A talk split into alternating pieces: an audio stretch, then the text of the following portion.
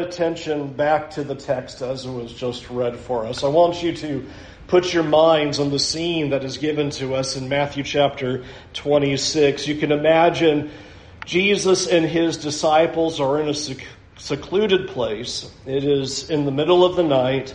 They are in the depths of darkness as they are on a hill called Mount Olives across the way from Jerusalem. He has told his disciples that tonight would be the night when all these things were going to be fulfilled. Tonight would be the night of their testing and trial. Tonight would be the night when he was going to be betrayed and arrested. And he's told his disciples to stand watch and pray. And as we looked at last week, while Jesus is out praying, the disciples are sleeping. Jesus is preparing himself for this moment of temptation and trial with prayer. He has told his disciples they need to do likewise and prepare for this temptation and trial with prayer. But the flesh was weak while the spirit was willing, and they are found sleeping. As Jesus, for the third time, comes back to his disciples. He now arouses them from their sleep, and you will notice that we are told in verse 46 that he says, It's time to get up because the betrayer is here. And I want you just to imagine the scene as it is put before us. I believe it would have been a, a, a, very shocking scene. If you can put yourself on that hill in the darkness as one of the disciples of Jesus and you are uh, rousing yourself out of sleep and standing up and just imagine the scene that is coming before you. There is a person in the front that you know very well a, man that you've been with for years now at this point, that you have spent probably every day with for the past three years. He is walking toward Jesus as he's coming toward them. But behind him is quite a crowd. We're told in verse 47 that it's not Judas by himself, but the words tell us that it is a great crowd that is following behind with him.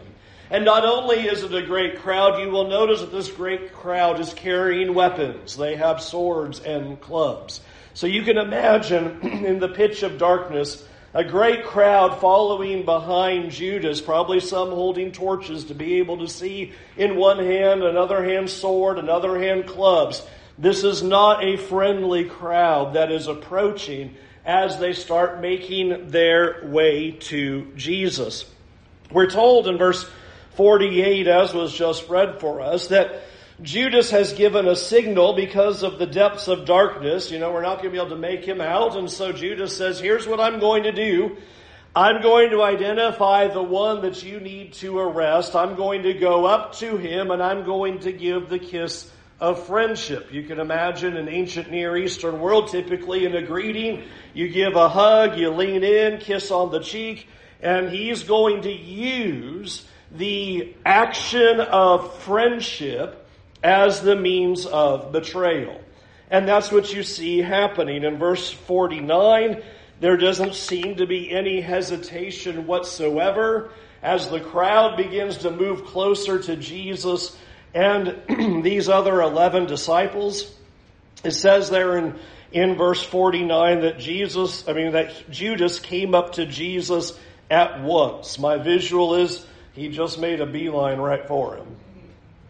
He just went right toward Jesus. And I want you to be there watching this scene unfold as Judas just makes a beeline right for Jesus. And in verse 49, you hear him say to Jesus, Greetings, Rabbi, and gives him that kiss. You know, we have times in our lives when we know that somebody is being rather fake. There are times when you have somebody come up to you and they say all the right words of seeming friendship and seeming care, but you know what they're doing. And you know what those words are all about, and you know that they're not being real whatsoever. And I would like for you to imagine all the things that you like to do in that moment that you probably don't do in your Christian restraint. But the things that you are thinking about, the things that you wish you could do, the things you you want to just call out this fakeness. You want to do something about it. You really want to just kind of put it to them and go, really, you, you're going to act like we're friends when I know full well that you're stabbing me in the back. There, there's all kinds of things that go through your mind and things that you want to say and, and things that you want to do. And I just want you to visualize that's what's happening in this moment with Judas and Jesus is this moment of fake friendship is going down. To come up to Jesus with this mob behind you and say, Hi, teacher, and give him the kiss of friendship as you do that.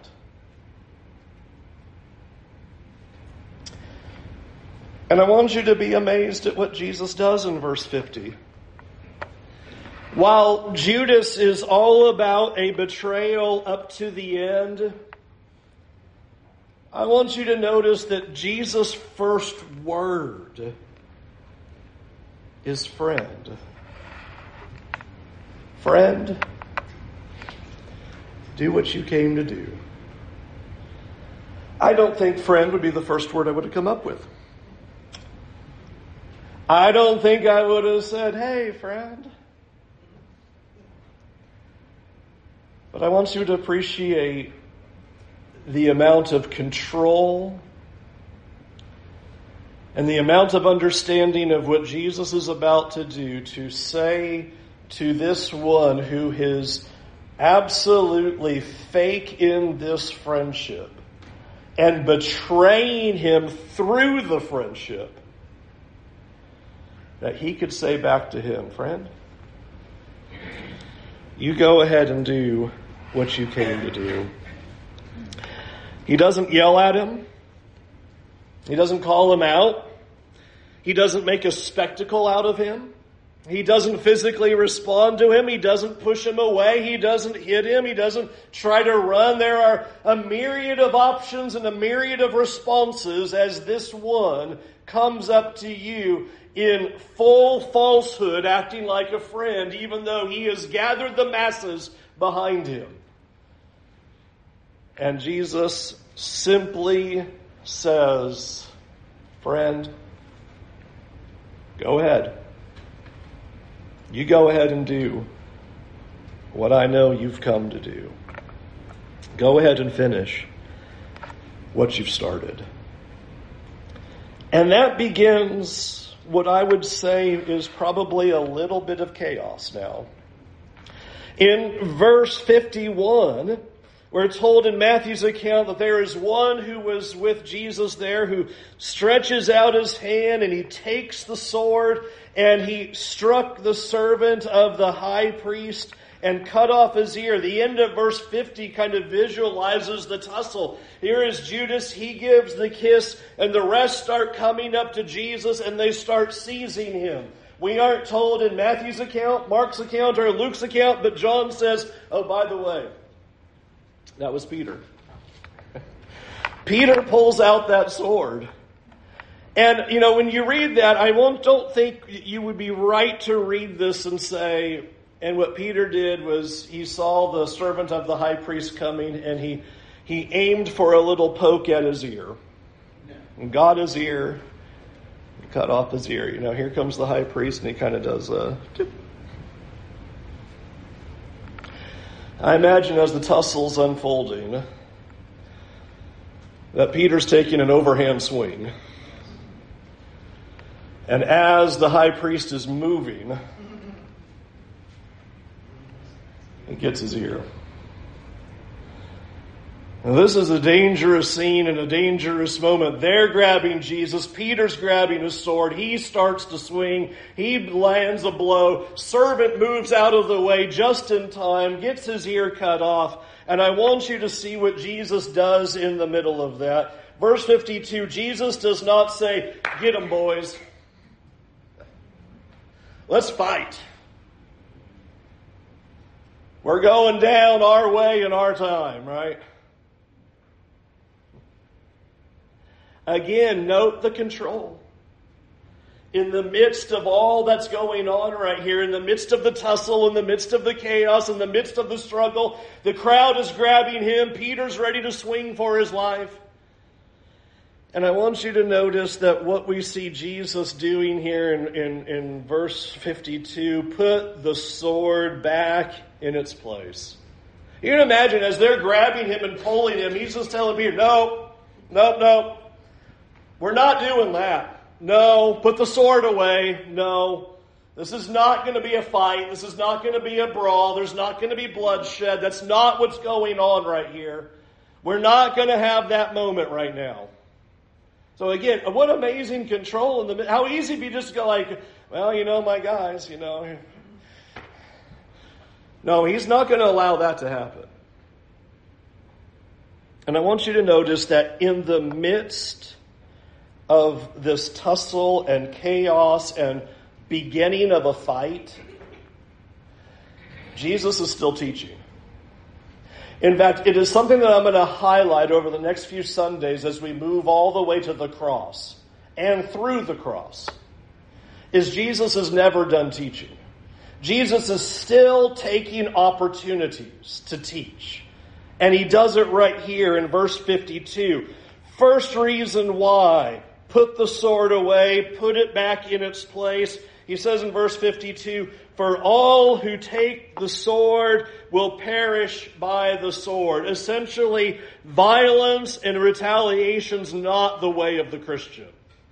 We're not killing people here. You want to grab the sword, you're going to die by the sword. And that's not the mission. That's not who we are. That's not what we came to do. And you have to love how he's just putting that right at him. That's not what this is about. This is not about a physical fight. This is not about killing people. This is not trying to win a physical battle. This is not trying to subdue your enemy. You want to live your life like that? You're going to die that way. And that goes all the way back to the beginning. When, when Noah gets off the ark, God says, Whoever sheds human blood, by humans his blood will be shed. Because God made humans in his image. That is not what we're doing. We are not going to start killing people. This is not going to be a melee out here. Put the sword away. Reason number one. But I want you to notice he's not done. Look at verse 53. Verse 53, not only is this not the way of the Christian in regards to violence, in verse 53 he says, Don't you think I can call to my Father and he will at once send me 12 legions of angels? A Roman army, a legion was approximately 6,000 soldiers. So, about, you know, don't you think I can call 72,000 angels if I want to? Friends, he would have only needed one. You might remember in the days of Hezekiah, one angel wiped out 185,000 Assyrian soldiers. you know, I, Jesus could be like, I could just blink and this would be over, right? I don't need defending. I, I don't need you to fight for me. I don't need your physical violence on my part. Uh, if I if I need to handle this physical moment, I could. Uh, you don't think that I can fight back? You don't think that I couldn't have God send angels? You don't think I could put this over in a moment? Uh, I, I could have 72,000 angels standing here in a millisecond. What a picture of power under control or a word that our Bible uses meekness. Extraordinary strength and power and capability. Restrained. Held back. Kept in check. We're not fighting. That's not our way. I can take care of myself. And he's not done yet. Verse 54 don't you know this is what the scripture said? He's teaching, I mean, please note that don't visualize this as if he's sitting there teaching his disciples in a calm moment. This is a few verses. So they seized him, and, and, and Peter's swinging, and he's stopping the chaos, and he's making a three point sermon as he stops the chaos about why we don't do this. Uh, uh, we're not going to be violent. I can call 12 legions of angels at any time. Uh, and this is what the scripture said had to happen. And you can imagine the intensity and the feelings of the disciples right now. You can imagine quickly kind of rolodexing through the scriptures and going, oh, yeah. Psalm 41, verse 9. Even my close friend in whom I trusted, who ate my bread, has lifted his heel against me. That was the very scene just a few hours ago. Remember when they're all asking, it's not me who's betraying you, right? And Jesus is taking bread and dipping it and handing it to him. here's your text. Even my close friend in whom I trusted, who ate my bread has lifted his heel against me. Or a little bit later in the Psalms, Psalm 55, verse 12, now it is not an enemy who insults me, or otherwise I could bear. It is not a foe who rises up against me, otherwise I could hide from him. But it is you, a man who is my peer, my companion, and good friend. We used to have a close fellowship and we walked with the crowd into the house of God. Oh, the scriptures are weighty about what this relationship was and now how it has turned to use the friendship as the betrayal. And so Jesus is saying, this was always the plan. This is David talking hundreds of years earlier and saying, as he spoke about himself, there would be a son of David who would go through the exact same thing and of a greater level. And so not only does he teach his disciples but I want you to notice now he starts teaching the crowd. He's still being seized. He's still being taken away. Look at verse 55. And he said to the crowds, Have you come out against me as a robber with swords and clubs to capture, capture me? Day after day I sat in the temple teaching and you did not seize me. But all this has taken place that the scriptures of the prophets might be fulfilled. You can just imagine as the crowd is surrounding him and hauling him away. He's like, hey guys in the crowd. Hey, listen to this for a moment. Why are you doing it like this? You could have had me any day. What kind of rebellion do you think I'm running that you come out here with swords and clubs like I'm going to fight back? What's my big crime? I sat in the temple courts every day teaching. You could have grabbed me any time. I wasn't hiding. In broad daylight, I was walking the temple courts and walking the streets of Jerusalem. It's almost like what Jesus is doing is telling the crowd, hey, I want you to think about why the religious leaders are wanting you to do this at night like this. Why do you think you're not just getting me in the daytime? Why aren't they here? What do you think's happening at this moment? And then Jesus reminds them what's happening at this moment. This is happening to fulfill Scripture. This is the plan. This is what God always said was going to happen. I think the end of verse 56 might be some of the most chilling words ever written in Scripture in all of the chaos and in all the tussle, and as they have seized Jesus and they begin to pull him away, and you can imagine Peter taking the sword that he just cut off this guy's ear and puts it back into his sheath. And there's the eleven standing there. And it says, they ran away. They don't follow. They're not going to stay with him. They skedaddle. Remember, just a few hours earlier, Jesus quoted Zechariah and said, Strike the shepherd, and the sheep will scatter. And all the disciples said, No. We will not scatter. We will not abandon you. We will not leave. Peter gets very adamant. I would die with you. That's not going to happen. They might all forsake you, but not me. And here's the chilling words Jesus was right. And there they go. Look at verse 57. Then those who had seized Jesus led him to Caiaphas the high priest, where the scribes and the elders were gathered. That's chilling words, too. Friends, it's the middle of the night.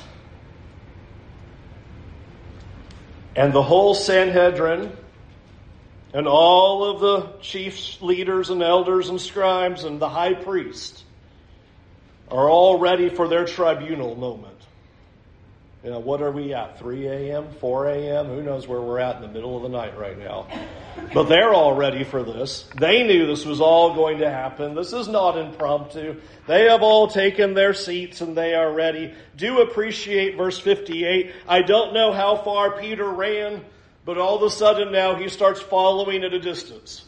you know, here goes the 11. They scatter. They're gone. And you can imagine the movement of the crowd as they're going toward the high priest's house. And Peter stops that run somewhere along the way and turns back around and starts carefully following at a distance, watching this scene unfold. And they take Jesus into the house of the high priest. Peter then in verse 58, he makes it to the courtyard and takes his seat out there with the guards. We'll look at him next week, Lord willing.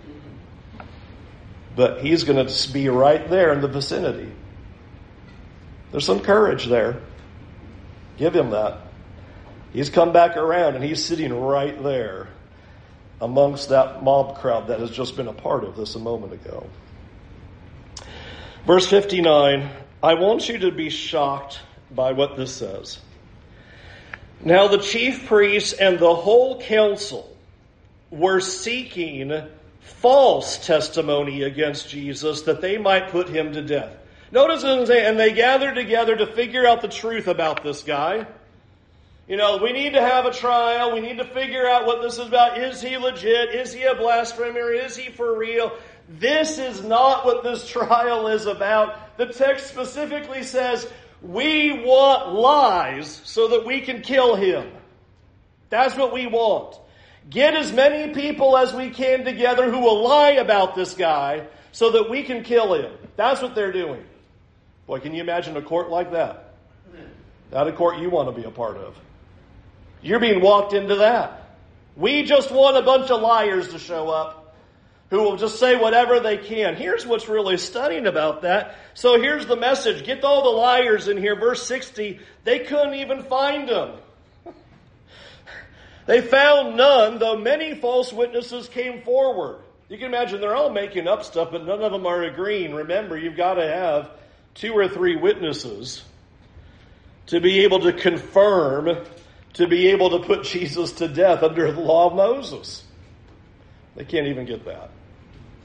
They're all making up stuff, and you can imagine the high priest saying, Anybody else can corroborate that? No. so here's the best that they come up with. Verse 60 At last, two come forward and said, This man said, I am able to destroy the temple of God and to rebuild it in three days. Well, that's obviously execution worthy. Two people agree that Jesus said, Destroy this temple, and I'll rebuild it in three days. He did say that. Of course, Jesus was talking about himself, as John 2 reveals to us, and not about the building itself. And there's obviously no crime in what Jesus said. But that's enough. Verse 62 The high priest stood up and said, Have you no answer to make? What is it that these men testify against you? You want to make a defense about that? I hope you're getting the sense how pointless a defense would be. What good is it going to do to say, you guys are taking that out of context? you know, you're going to let me go now, right? You know, just, there's obviously no point to having a discussion here about the merits of the charge. They're not interested in that. That was made abundantly clear back in verse 59. They'll take any lie. Whatever lying testimony we can give, that's what we'll take. And as the scriptures say, he just stays silent through the trial. Verse 63 he remains silent. The high priest becomes more adamant. I adjure you by the, by the living God, tell us if you are the Christ, the Son of God. You think Jesus is going to say no? No. You've said it. I'm often amazed at the frequency by which critical scholars will say Jesus never claimed to be God or the Son of God. Let me show you the myriads of ways they're wrong. First, Jesus doesn't say, No, that's not what I meant. You got it all wrong. I'm not divine. I'm not God. I'm not the Son of God. Let's just clear all this up right now. No, he confirms it. You said it. I know you don't believe it, but you said it.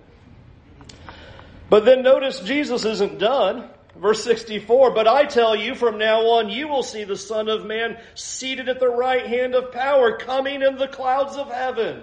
If you don't think that is an acceptance of divinity, then you're not reading your Bible. The Son of Man title occurs in Daniel chapter 7.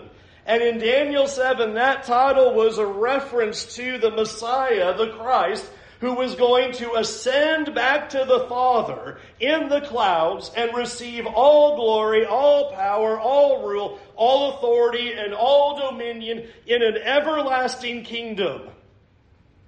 And not only did he say that, please note that he says in verse 64, he says, You're going to see it.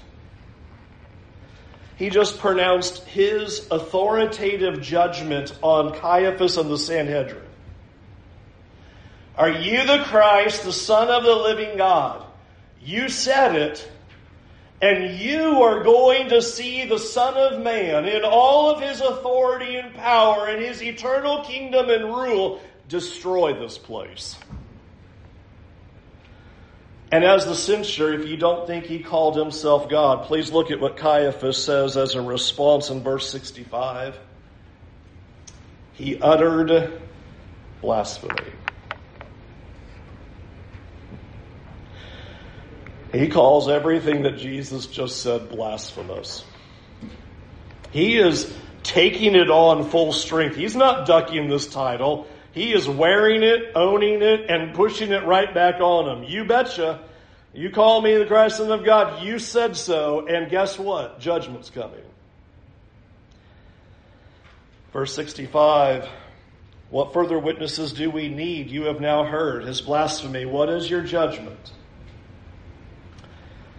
And they all answer, He deserves death. Trial complete. We're going to see this a few times in the scriptures. It's going to hurt to read it because it's going to happen a lot. But here's the first time.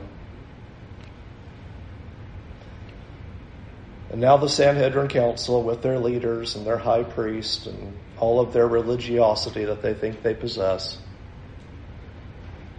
spit in his face. And they start punching him. And they start slapping him. And as they spit on him and punch him, they ask for him to act like a prophet. You're, you're the Messiah? What's my name that just hit you? Who just punched you? You think you're divine? You think you're God? Who just hit you now? As they just pummel him. Three things I want us to think about in regards to three fascinating responses that are occurring in this moment of Jesus' final hours. First response is Judas. It is fascinating to think about Judas. One of these days, I want to just kind of do a whole Judas lesson because he is such an interesting person. To have followed Jesus all of this time, to have heard the teachings, to have witnessed the miracles, and yet have never fully been on board with Jesus, that you're able to turn him over. That to whatever extent that relationship was fairly fake, he looked like a friend. He looked like a close companion. He was with them every step of the way. And yet he wasn't convinced completely, was he? He was not a fully devoted follower because when given the opportunity, he sees the way to turn Jesus over. And if that were not bad enough, to use the friendship as the means of his betrayal is just all the more awful to walk up to Jesus and call him your friend and your teacher, Rabbi, hi. I just can't believe the kind of seared conscience and gutsiness to walk up to him and do that. I think I'd be in the distance going, is that guy over there? You know, I don't want to approach him. He just walks right up to him and turns him right over. How sad it is to think that we could spend a lifetime with Jesus and be fake all the way through it. How sad it is to think that you could listen to the teachings and know his life and know his word and it not change you in the slightest, though you look like a friend, though you look like a companion, you look like you're one that walks with him, you appear to be a disciple, you would call him your teacher. But inside, it's really fake. It's all a show. It's just a facade. Can you imagine what the other 11 thought when they saw Judas do that? Their jaws must have been open. Thought you were one of us. Thought you were with us. Uh, I thought you said it wasn't you when we all sat around the table a few hours earlier. And I would just ask you, if that's where you are this morning, I just want to ask you a simple question. What's the point of having a fake relationship with God? I mean, really, what's the point? What are you doing? What's the point of the, the dancing around and looking like you're something that you're not? What, what, what's, what's that accomplishing? God knows it's fake. You're not pulling it over on Him as if He doesn't know. He knows your heart.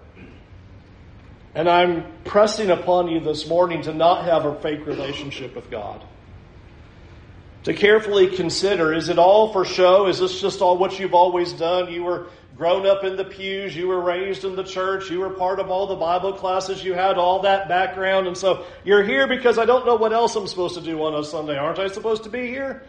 And it's all just facade. And I just want to press you don't be that person. Don't be the fake follower that has all the looks but isn't giving their life to Jesus. Don't do it for the show. God knows if you're fake. And God wants you to press into Him and have a real relationship with Him. I'm pressing you to push for more.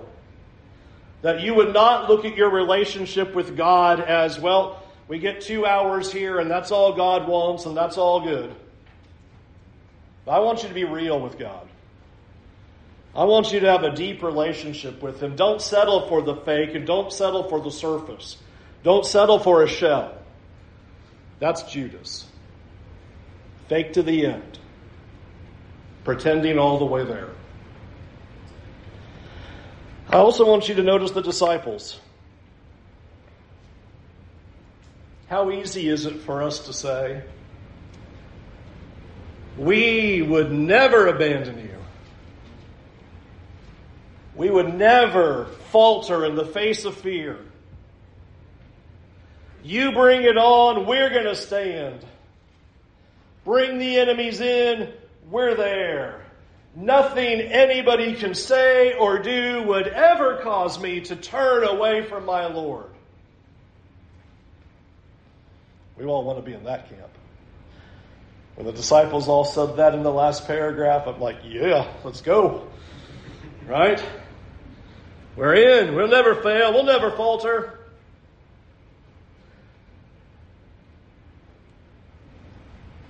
Be warned. Easy to say, hard to do. You have to mentally get ready for that moment. You need to be ready for when your friend challenges you on your faith. You need to be ready when the outsider says, You're really a Christian. You need to be ready to say, I'm not going to walk away when it gets scary because of what people say and do. I don't have time, but it's going to get scarier and harder, friends. We're running down that road. The, the ease of being a Christian in our culture and in our nation is quickly evaporating. And it's going to be scary. You going to be okay with that? Or will that be on our names there in verse 56? Then they all left him and fled. Don't abandon when you get afraid. Or maybe you're in camp number three.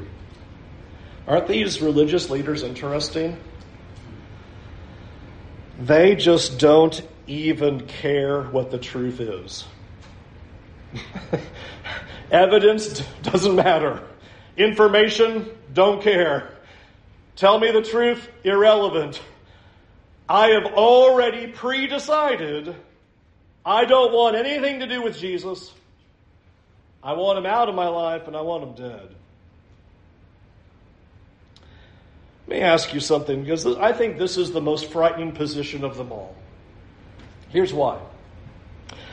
Can you imagine someone telling you that they did not like a book or did not like a movie, even though they never read it or watched it? People do that, right? Uh, hey, did you read that book? They're like, oh, I've never read that book. That's terrible. Oh, did you read it? No. But I heard what everybody else said about it. I've never read that. Hey, really great, neat movie. Why are you talking about great movie? Oh, did you watch it? No, everybody tells me it's terrible. You would look at the person and go, maybe you should try it before you predetermine your judgment over the book? Friends, do you know how many people have made a decision on Jesus and have never read what it says, but have listened to what everybody else has said? They've heard everybody's opinion about it, but have you read the Gospel of Matthew? Or have you just already decided? I already know this God. Never read anything before Matthew, but I already know this God. Because of what everybody else has told me. Is that a good way to rest your eternal soul? Is on what everybody else has said about God. Here's what's interesting these religious leaders did. they didn't care. They don't want truth, they don't want information. They just want God out of their lives. Don't let that be you. Don't let that be your decision. Will you pretend with Jesus to the end? Will you be strong but abandon at the end? Will you re- reject him from start to finish, all the way? Or will you follow him to the end? Let's pray. Heavenly Father, we thank you so much that you gave your Son to endure such horrible treatment. Thank you for your Son who gave us life through all that he suffered. Lord, it hurts us to read that your Son experienced such shame on our behalf. And Lord, it hurts us to read that you were left alone as all the disciples fled. And I pray, Lord, that you forgive us for how often we have run away from you as well. Forgive us for when we have abandoned you in the time of fear. Forgive us for if we have been fake in our relationship with you. Forgive us if we have been unwilling to seek the truth about you ourselves. Lord, I pray that you would help us be real with our own hearts, be open and honest about who we are and where we stand before you. And we pray, Lord, that we would be disciples to the end. Help us to be faithful followers. Help us to squash any fears that we have of following you. Help us to seek your truth and to hear your words. And Lord, help us to not be hypocritical, to not be fake, but to truly want you and a relationship with you with all of our heart. Forgive us and help us, Lord, in Jesus' name. Amen. Sing an invitation song. We invite you to come to Jesus. I'm asking you, where are you with Jesus today? There's lots of places you can be with him. They're all revealed to us here in Matthew 26. And we want to help you have a real relationship with Jesus before it's too late. Would you turn away from your sins and believe that Jesus is the Christ, the Son of God, who came to this world and died for your sins? And faithfully follow him to the very end. We're here to help you in that. We're here to pick each other up when we all fall down trying to do that. And we would love to help you in that process. Would you come and do that now while we stand and while we sing?